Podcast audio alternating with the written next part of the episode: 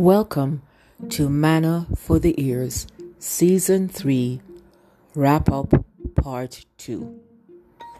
This week, we wrap up Season 3 by discussing toxicity and toxic people and what our lives, attitudes, and behaviors would otherwise look like to those observing us if we don't choose to become introspective and look at those things that are suppressed in our spirits that can manifest in toxic behaviors. Ramy Evans, psychologist, will opine on the nature of toxic individuals, how to identify them, and how to cope with and remove them from your life. This season, we looked at a myriad of issues that could contribute to our toxicity, and this week's look at toxic individuals is hopefully a way to prevent us from getting to that stage.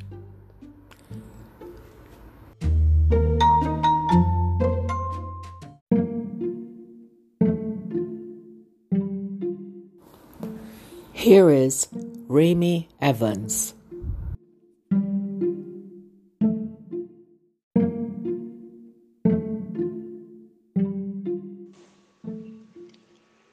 Today we're going to talk about toxic people and how we can protect ourselves from them and discuss a few steps in that process. We all know how important it is, you know, to give our bodies a break from um, toxic foods, you know, for instance, alcohol or foods that are that have a lot of preservatives, you know, stuff like that. How about you know giving ourselves a break or creating separation from people who have toxic attitudes or toxic behaviors? You see, the thing is, just like any food or poison that you know we consider toxic, toxic people are just as dangerous and just as concerning and you know very bad for our health overall. For instance, you know they distract us from our positive or productive habits.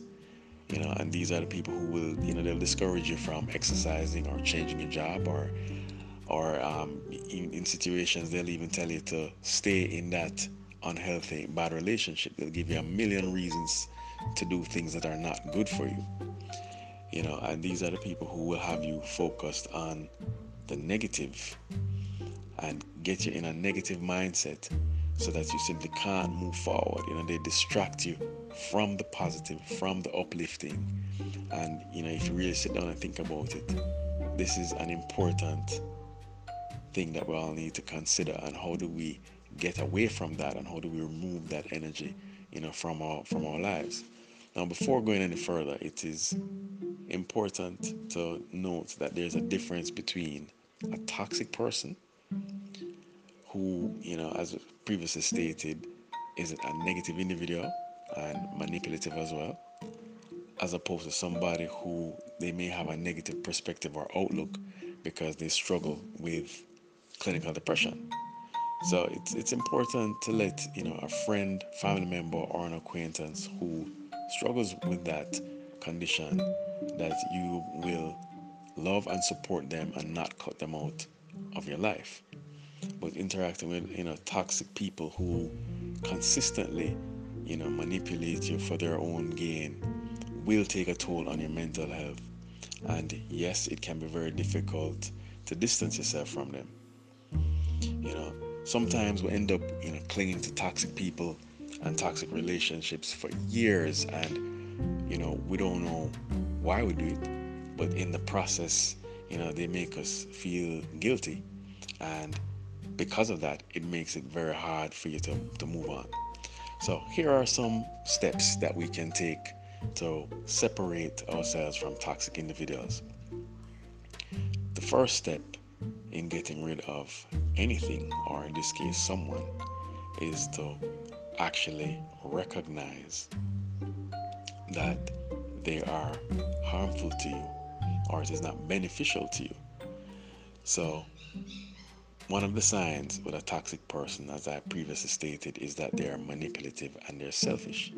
You know, they can be, you know, difficult to please and in some instances just impossible to work with. You know, they have a hard time, you know, taking responsibility for their actions or apologizing and you know that kind of sets off this dynamic that you must constantly prove yourself to them so it's you're not in an equal level healthy relationship you know so one of the things to remember is that a toxic relationship also is something that is going to be weighing you down it's almost like an anchor and an albatross it's like you feel drained when you're around a person and you know that is detrimental to you because a toxic person will distract you from your true purpose. Right? So remember, the first step is to correctly assess or identify the toxicity, because as you know was said earlier, you don't want to mistake toxicity for somebody who actually has a mental health condition that causes them to behave that way. So the second step is you have to be firm. So when you're dealing with a toxic individual, if you just tell them to go away or to get lost, chances are that's not going to do it. You really have to hold your ground because once you tell them to go away, this usually triggers them to dig their heels in and to, you know, really draw that line in the sand to make it harder for you to remove them. You know, don't let this be, you know, discouraging to you. What you need to do is to be very direct with your intentions, remove all ambiguity, and let them understand that this is how it is going to be, and you have to make sure that your message is clear so that there is no misunderstanding and this will help you to attain you know the distance that is necessary the third step is to set boundaries set boundaries guidelines you know whatever you want to call them but the most important thing in setting them is to stick with them. So you have to stick with your boundaries for the long term because one of the things that you must keep in mind is that toxic people will use any form of weakness. They'll look for any chink in your armor to worm their way back into your life. Right? So if you tell them that, you know, you're not going to respond to phone calls, emails, text messages, you know, communicate with them on social media, then don't. Don't after you know you think some time has passed, whether it's six months or a year, decide that all of a sudden you're going to check in with them because this is going to send a message that it is okay for them to now come and communicate with you.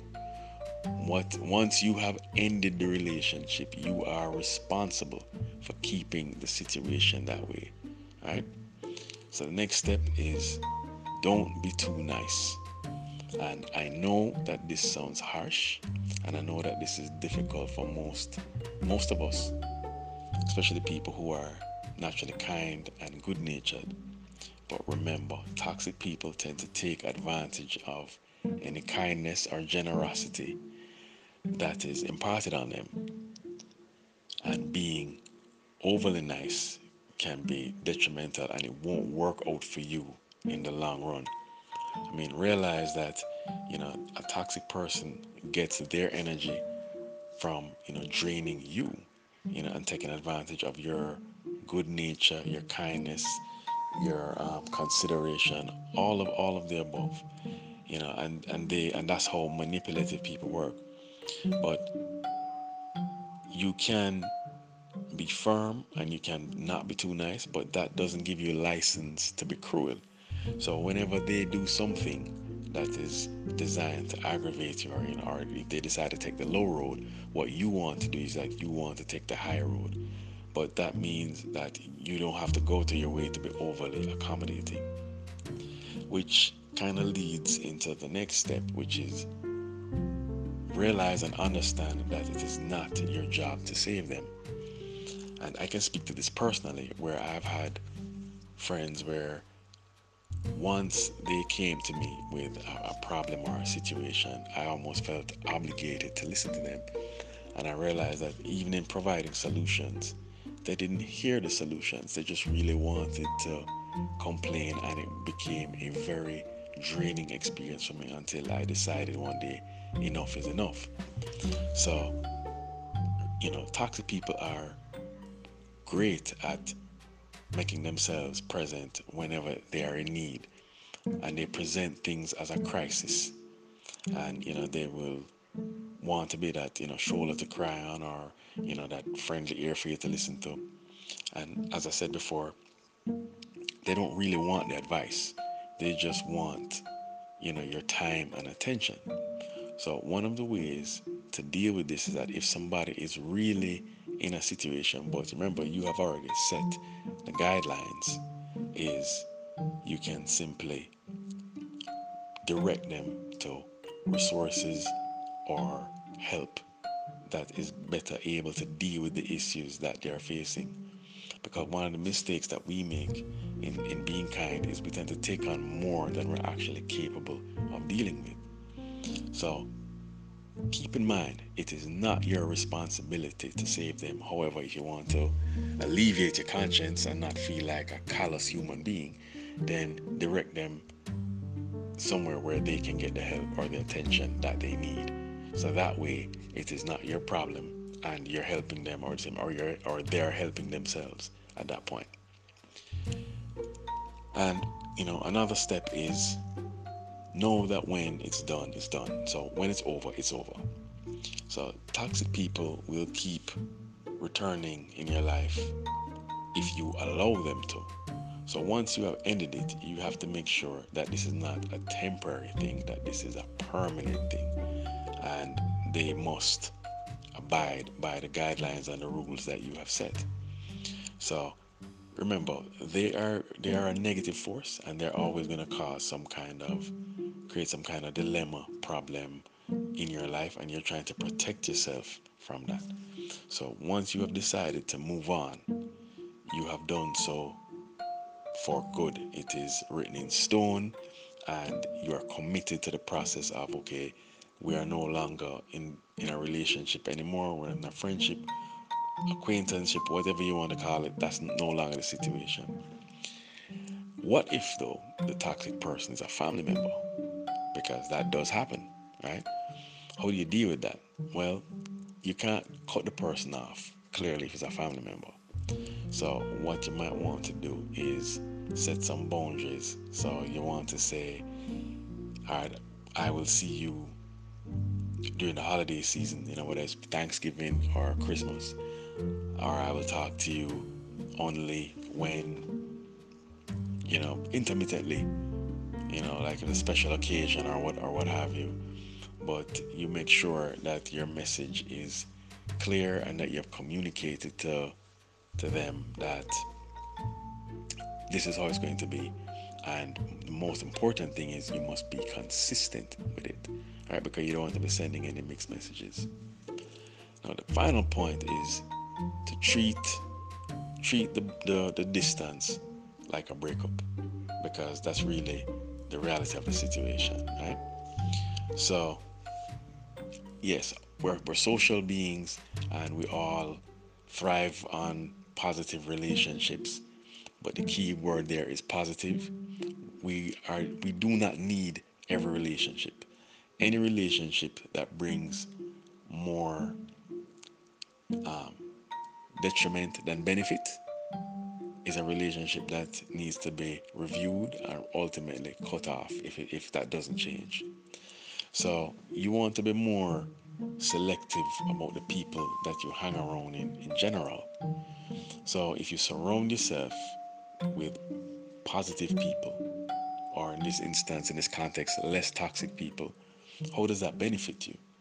Well, it gives you a more uplifting feeling. It makes you feel more energetic. It makes you feel more positive about life. I mean, your whole outlook towards life has changed. If you surround yourself or you continue to maintain relationships with toxic people, your whole perspective and worldview can change and it may alter the reality of the situation. And most importantly, it stops you from being the best version of yourself. So once you remove the toxicity from your life in the form of these negative people, It allows you to make time for people who share your views, bring you happiness, and it also helps you to create the healthy habit of not spending time with people who just simply bring less and are negative because it does not do you any good. Right? So I hope these steps have helped anybody listening or who are in a situation where you're dealing with a toxic individual or individuals. Um, you know, it is very important that we protect our mental framework and reduce all forms of stress and negative influence in our lives. And unfortunately, you know, this may come in the, you know, present itself in the forms of people, maybe people who we once liked or cared very much for or work with, you know, but you have to do ultimately what is best for you and what is the healthiest choice for you as an individual.